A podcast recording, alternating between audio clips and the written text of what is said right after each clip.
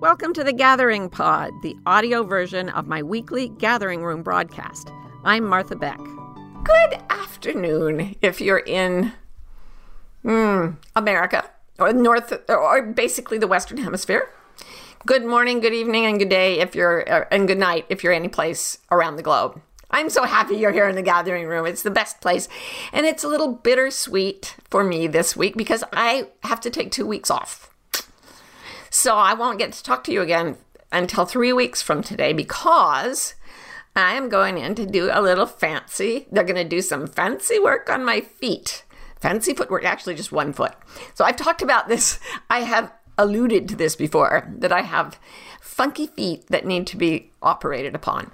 And thank you all. You've sent suggestions and I have heard them and I am deeply grateful for them. But I'm pretty sure what I need to do now. So I'm going in and they're going to do things to my feet. And for two weeks after the surgery, which is Wednesday, I have to keep my foot above my heart. It's like hand over heart, only with your foot, which is more complicated. So I have been thinking about okay, I'm teaching a course, I'm, I'm teaching coaches, I'm doing um, training vi- videos or and training calls like this. I'm going to be teaching practical wayfinding, the creativity mindset. Yay! If you've signed up, and even if you haven't, yay!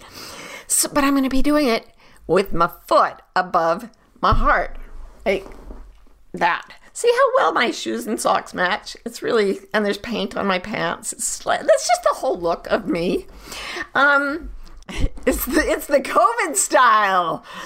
So uh, I've been thinking about, damn, how am I going to teach class to these wonderful people when I have to keep my foot above my heart for like hours on end because I couldn't do what I just did for hours on end. And I've been doing a lot of reading and brain study and like reading everything I can about creativity and the creativity, um, different functions of creativity, different brain functions that lead to creativity, different life situations life situations that lead to creativity. And what I've realized is that having to do something under constraints that make it seem difficult is actually the source of creative inspiration. And some people who have studied the subject just say that. So I have to credit them with it. But if you look at the way people have invented things, um, for example, Alexander Graham Bell had a relative who was going deaf, and he tried and tried to create a hearing aid, and he was working on his hearing aid, and his his friend Watson was in the other room, and he said into the hearing aid, "Watson, come here." I want you, which these days would have been taken maybe differently. But he just said, Watson, come here, I want you. And Watson was in a whole different room with another part of the hearing aid. And it turned out they'd made a telephone by accident. So like it was if he hadn't been trying to make a hearing aid he wouldn't have come up with the telephone. Yeah? So then i started to think about how um, in my own life every time i've met with constraints that seem difficult I've had a creative leap. And that's what I wanted to talk to you guys about because all of us are facing problems and limitations in our lives, and it's scary and it's frustrating and it can make us all feel very put upon. But in fact, the more problems we have, I remember a time when I was so messed up that I thought, okay, this has got to be an advantage in some way. And I think if I can figure my way out of this, I could actually, people could actually pay me to teach them how to deal with their problems because I have so many. So I was thinking about, for example, when I was, um, I grew up drawing, drawing, drawing. I drew all the time. And um, Jill Bolte Taylor and I had some, so much fun talking about how we flip on the right sides of our brains by drawing. And it was a lovely way for me to escape what was sometimes a very chaotic and, and distressing childhood. And then I got I went to college and I met my favorite mentor, best professor at Harvard, if you want my say so, um, brilliant artist named Will Reimann, who taught uh, art classes. And so he taught an entry level drawing class, and I went and signed up for it. It was the best thing I ever did. And I love to draw with pencils. I'd been drawing with pencils my whole childhood, my whole adolescence, and I'd really gotten pretty comfortable with pencil and charcoal media that you can sort of you can control line thickness. You can press hard with the pencil and make a dark line. You can lighten up and make the line go soft or disappear. You can create shading like almost coloring with the pencil. You can do all these things with pencils. And we used pencils the first semester of that year and i was having a great time drawing away like crazy. Then one day Will Will Reimann, my professor, came up behind me or next to me while I was drawing, and he, um, I had a pad of paper in front of me. I was drawing on it with a pencil, and he dropped something onto the paper, and it was a rapidograph pen. Rapidographs, if you haven't used them, are little pens that you fill up with India ink, and then they make one that you buy a different pen for each thickness of line that you want to make, and you make a black line of that exact thickness. That's all that will come out of that pen. And Will said, I want you to draw with that from now on. And I was like, okay. So I started trying to draw the way I was used to drawing with this pen that was just black lines. There was no way to shade, there was no way to blend, there was no way to suggest. I was losing my mind. And one day I was sitting in Chinese class, and just to get away mentally from the Chinese class, I was doodling away with my little rapidograph that Will gave me. And I started I started making little circles and then I sort of bunched them up and then I started making little triangles and then I bunched them up and then I, and suddenly I realized the that I was creating different textures by bunching up these lines. I mean it's called cross hatching technically. But with a rapidograph with pen and ink, which is how they used to in the old oldie days, um, they were drawing with like quills from geese. And you can only move the line in a certain direction with a, a pen like that, with a quill. Rapidographs, you could go all kinds of different directions. So what I did is I started making all these different textures with pen. I brought this fell off the wall today and I was reframing it. So I I was undecided about showing you this. But this is a drawing that I did when I was living in Singapore. Can you see it? Mm-hmm. So many lights. Um, it's just a little boy. Sorry, the glass is hard to see through. It's a little boy standing at a, a store in Singapore looking into one of these little um, roadside stands that they have all over Singapore. Um, and it was it's not usually a subject I would have drawn with pen and ink, but you can see kind of how I made a way to create images using that medium. And I did it because Will took away from me all my best tricks. So then I got used to the pen and ink and I was like quite chuffed with myself. And then one day he walked by and he dropped watercolor brush onto the paper and said, That's all you can use. You could not be more different from pencil or pen. You put down a mark in watercolor and then you wait for like an hour to see what it's going to do. There's like no control. It's I've heard it called the art of controlling accidents. Well, I had control with my pen. I had control with my pencil. Watercolor just does what it darn well pleases. And I fought and I wrestled and I played with the watercolors. And after a while, I started to see the things that watercolors could do. So here is an example of something that I painted. Again, I was I was in Florence and I looked out the window of my hotel room and I did a little cityscape of the Duomo. Um, and you can see that the paint kind of is going all kinds of different directions. Like I didn't paint that in. I just put like purple on the paper and then waited to see what it would do. And when it came to a standstill, I would try to nudge the paint other ways. Anyway, so this is what I what kept happening to me with art. And I'm not an artist professionally, so I just decided I would always give myself an impossible challenge. And then it started happening in my life. So it was uh, in when I was in graduate school, as many of you know, that's when I started having. I got married, had my first child. Big, big constraint to try to go to graduate school, work your way through graduate school, and have a child. I thought, okay, this is a really massive constraint. What can I do? And what happened was everybody else in my cohort in graduate school had offices. Well, we all I had an office, I guess. I never saw it because I had faint dreams of taking the baby to the office. No, because for one thing, a lot of the people in the other offices weren't so fond of babies at that point. But something happened to me because having taken care of this little person was so much more important than any of the assignments I was given that the assignments by comparison seemed small. But also I was like like one person told me a faculty advisor said, Look, you put that kid to bed at 8 p.m. and then you work like a demon, and everything has to fit after 8 p.m. So I worked from like 8 p.m. to 3 a.m. almost every night. And then I would take my assignments in, and I would find that the other people in my cohort hadn't done the assignments. And the reason was they were too hard and too long. There, there was just too much work. There was a freaking ton of work. But I didn't know that. And it didn't, for me, it was like I was trying to raise a human being, right? And so everything else seemed much less significant and therefore less frightening to me.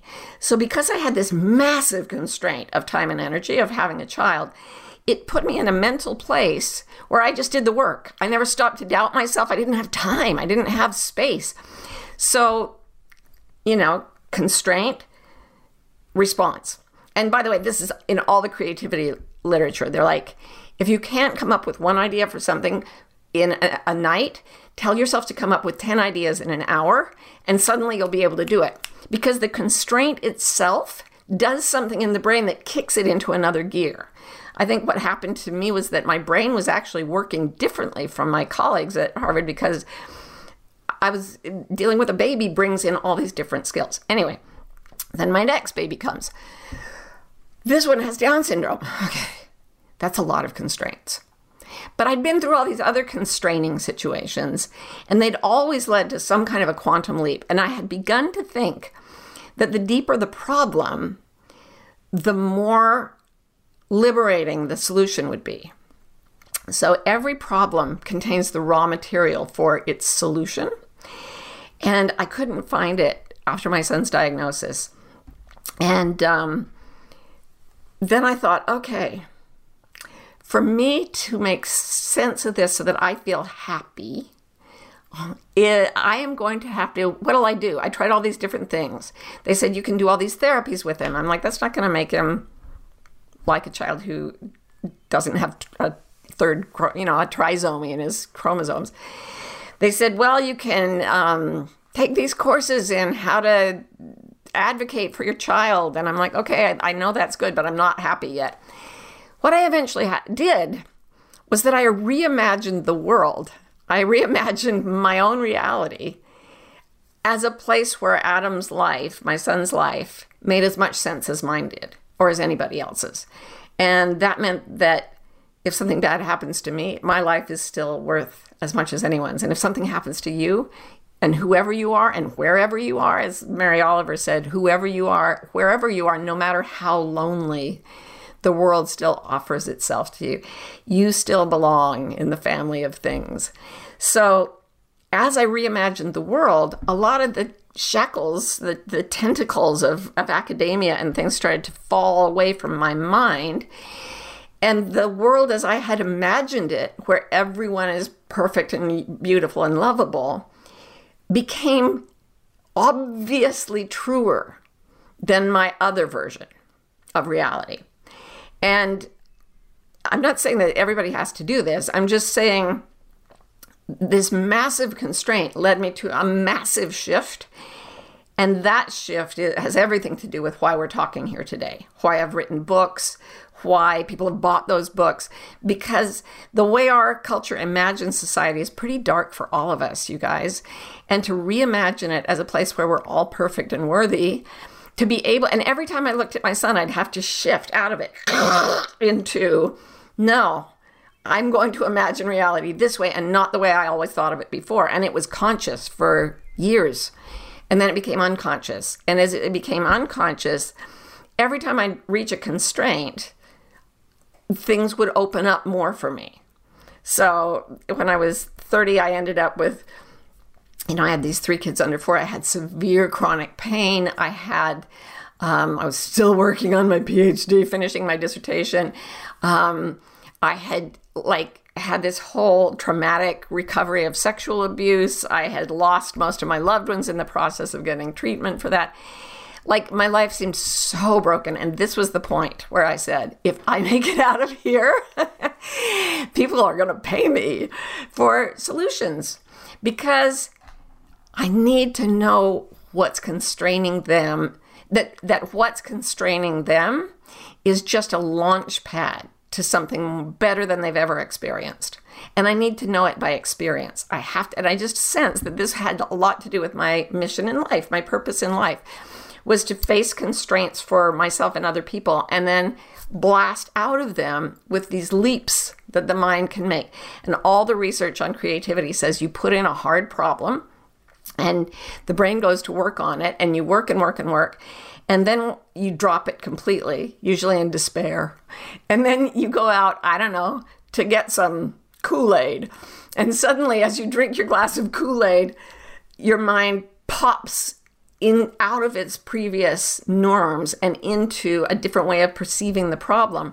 So your world actually grows, and the more constraints we face, the more it grows. So I don't know what I'm going to do for two weeks with my foot above my heart in bed. Um, it's going to be interesting, but I know I'm going to devise methodologies for working with it. And I, I can probably, I'm going to guess right now, I may be wrong, that this time next year, I'll probably be teaching something online for people that I learned while lying for two weeks with my foot above my head, trying to connect with my people and like do an online business and write books and do all the rest. So I'm going into this thinking, whoa, this is going to be, this is kind of constraining. This is going to be the source of a lot of wonderful ideas. I can hardly wait for the adventure. Hello, the lovely peoples. This is Marty, Martha, inviting you to a free masterclass that I have made called Five Paths to Your Purpose. Probably the most common question I get from people is How do I find my purpose? Why don't I feel that I'm on purpose?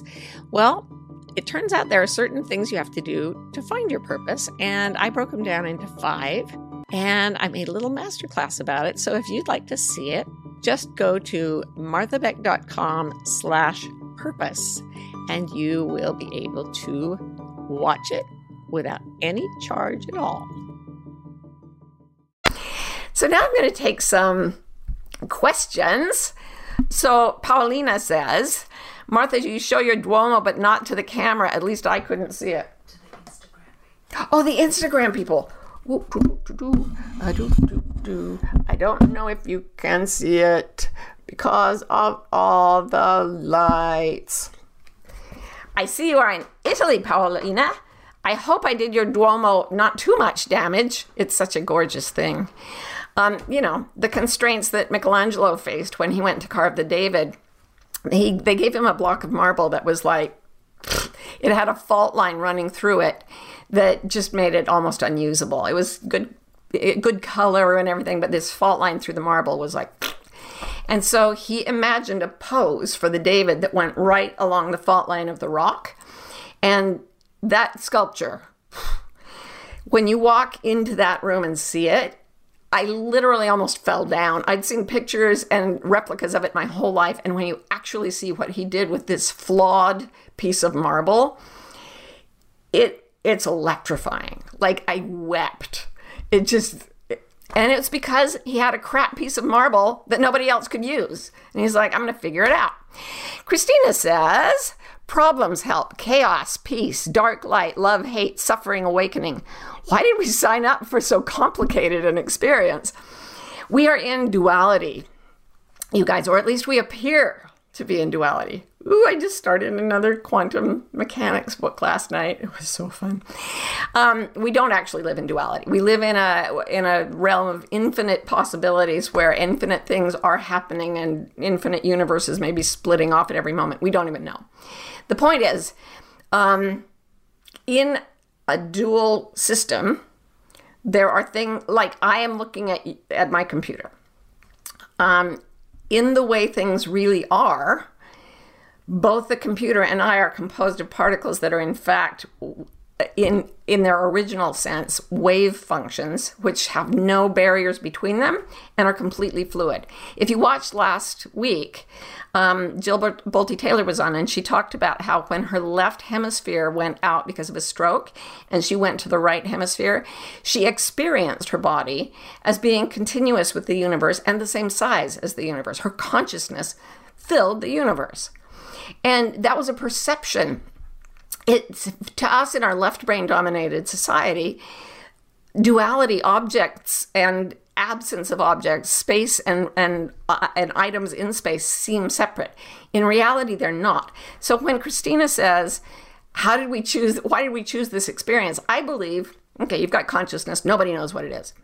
So it's playing around. It can go out of duality and be in pure possibility and, and infinite probabilities. It can be a wave function. But for some reason, it's trying to get through into matter. And actually, everything that I've painted lately has been some expression of the struggle to fit spirit into a material form. So it's about how, um, how the, like the struggle with like how do you paint light when light is you can't make light come from a canvas, but what do you do to make the appearance of light? In a non dual system, everything is shining. In a dual system, there's light and dark.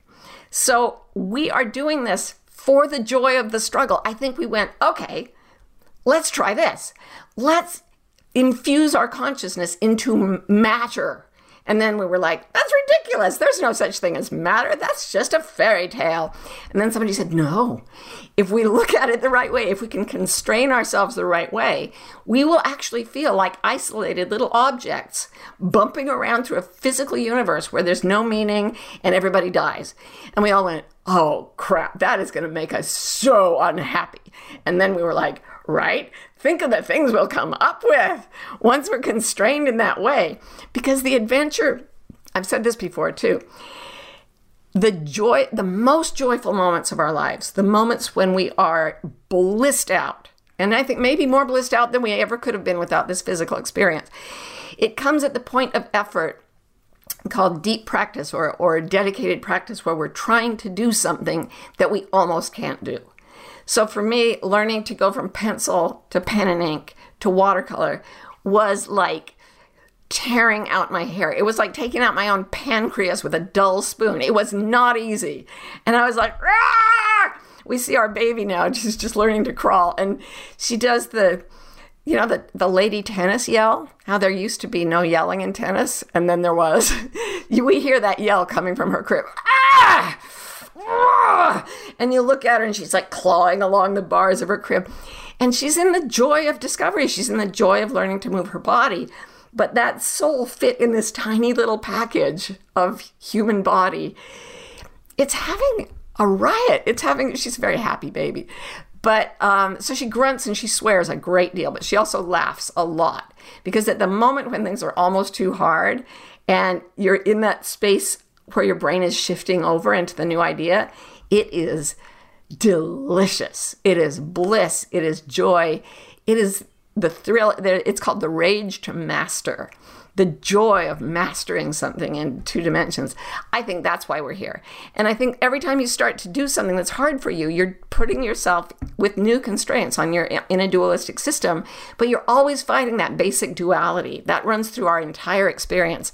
And that's why we're all talking about subjects like spirituality because you have to find, you have to imagine a reality where everything you feel about yourself to be true will fit in. Yeah, so it's a joy and a delight, and it's terribly difficult. Nimet, how you doing? Nimet says, how can we effectively impose constraints on ourselves so we can kick our creativity into high gear? Well, you can just say something like, um, I said to myself, I want to paint the transformation of consciousness. That's what I want to paint. And I'm like, how do you do that? That's really hard. Um, but it, it kind of floats my boat right? So you think of something that you that floats your boat, and then you think of something that's too hard to do. And maybe for you it's athletics. And you want to get to a certain, I don't know, handicap in golf, or you want to be able to run a mile in so many minutes, or whatever it is. Maybe that's what floats your boat.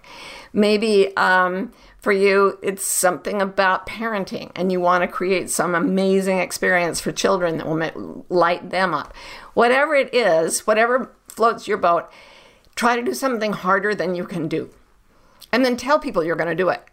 And then put a date on it. I ran the Boston Marathon the first year I was at Harvard because I was in beginning Chinese class. And I somehow accidentally told the teacher, I was just trying to say that I jog sometimes. She got it in her head that I w- uh, was going to run the Boston Marathon. And then she told everyone else in the class, and we were only allowed to speak Chinese, right? And my Chinese was never good. And so everybody in the class believed I was going to run the Boston Marathon. I thought, crap, I have like three months to train. And I started training and I ran the Boston Marathon. So tell tell peeps about what you're going to do. Ro just got her novel. Well, she got the first draft written because she told Liz Gilbert she was going to get it to her on a certain day. And then she told another friend of ours that she was going to get the rewrite to her on a certain day. And by God, she did it with many um, Venus Williams style grunts, I have to say. and I love you dearly, Ro. Um, but yeah, just just we aim above the mark to hit the mark, so aim above the mark. Anne says, any tips on how reimagining life, how to reimagine life as a spiritual being? Go with whatever suffering is imposed upon you by this world because the one thing the Buddha said that we're all sure to encounter is suffering. So, the way to reimagine your life in a way that is spiritual is to find the place where you are suffering and find a way that it has meaning. This is what Viktor Frankl did in Auschwitz, a more horrible thing I can't imagine. And he found the, it, that the will to live for him and the people around him came from trying to make something meaningful. And he tried to make the experience of that horror itself meaningful. And he created this huge um, a whole new way of looking at psychology because he managed to take even Auschwitz and put that into a system where he could find meaning. So, yeah, take your suffering, make it a source of meaning, boom, it will make you creative and joyful. So, Stephen says, How do we have the patience or blind faith to move through the constraints? The only thing that will, there's no patience involved for me. And there's certainly no blind faith, but there is the rage to master. I'll see something and I'll think, I need to, or I'll even see it in my mind's eye and I think, I have to make that image. I have to, I have to. And it's a strong compulsion, and I do not know that I will succeed. Never will you know that you will succeed at doing exactly what you imagine, but you will succeed at something. It may be different from what you imagined, but there are many, many right answers to most problems, almost you could say every problem, and you will find some of them along the way. And once you've done it with one thing, like I did it with art, and then I did it with when I started having children, and it just kept I kept doing more iterations of it. And the more you do it, the the more you know the feeling of okay, I'm so constrained, I'm stuck, I'm stuck but I've been here before and I know it comes right before the, the jump forward. So I'm going to just hang. And then you can have faith in your own experience. But first, you just do it because you have the rage to master. You just want to. So, Yellow Moon Nicole says, I struggle with having too many ideas and so much creativity, and it's hard to focus on one thing. Any tips for how to go about this? Yeah, I would try to solve a problem of um, service I would try to make something that is in the service of someone you love or a group of people you love who are maybe neglected or in some way um, underserved, impoverished, or whatever, whether it's an individual or a group of people. Focus on making something to help, and it crystallizes what you're doing really, really nicely. There's nothing, and my ultimate joy, I think, is coaching, which is where I took everything I'd learned from all the different constraints I'd faced and I tried to help somebody else and created a coaching system. Who knew? Um, almost done here. Uh, Michelle says, Do you ever lose the feeling of enthusiasm that this will be cool? Yes. How do you get back to enthusiasm if you fall back into something less fun? You, you just get you stay there until you think this this has sucked long enough. I'm going to wrench my mind around try to make something. Try to make something. Pick up something with your hands or your brain and make something. Or and give yourself a lot of comfort and relief. You don't have to always shoot for the stars. You get to rest in between. So rest. Two more. How can we get ourselves to, into a creative through constraints mindset when our actual constraints haven't changed or increased You can increase them easily. Just try to do something that's too hard. Boom, you're there. And finally, uh, disenlightened edits. What would you advise when most of your life has been constrained and now you're working to switch to ease? Gratitude for the lessons, good place to start, but working to switch the belief of it being hard. It's only hard when you first face the constraint and when you're going through the, the quantum leap that gives you the solution. Right now, i am working on a painting that I've been struggling with forever. I talk about it every week on the gathering room. I've done many versions. And now I'm at the place where I've done it so many times and I know where I'm going and I'm just going now drawing with pen and ink is a fun exploration of something that's familiar so is watercolor and to some extent so is oil um, and certainly it's that way with coaching and with writing and with everything there's always the rage to master. There's always the push against the constraint. There's always that invitation to the, the burst of enlightenment.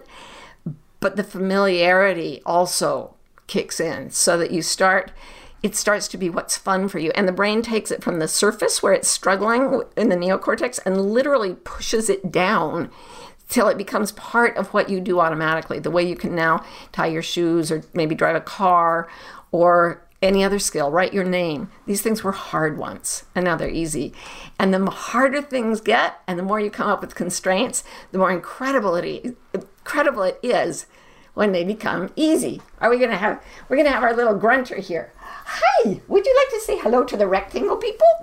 It's the rectangle people! Hello! This one is working, has so many constraints on her, and she's working so hard to get beyond them. But on the other hand, she is very good at destroying property. So she's already got through that one. Anyway, I'm not going to see you guys for three weeks from now. But I love you. I'll be thinking about you as I lie with my foot above my heart and send you all kinds of insights telepathically. Mwah, mwah, mwah, mwah. Love you guys. See you in two, three weeks. Three weeks from today, right here on the gathering room. Mwah. Bye for now.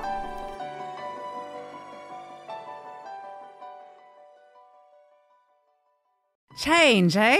Mm, it sure does keep happening. I feel like there's something that you, Martha Beck, have created that will help us understand how change affects us and how to manage it. Oh, by coincidence, now that you mention it, I have. It's called the change cycle. Mm. It's about four aspects of the whole process of change. And we've put the information together in one handy place so that the people can refer to it when they're going through change. And you know what else? We also made podcast episodes about each of the four squares in the cycle that are also on this new page that we've made for the peoples. Well, how remarkable is that? All right, you can find out all about the change cycle at marthabeck.com slash change.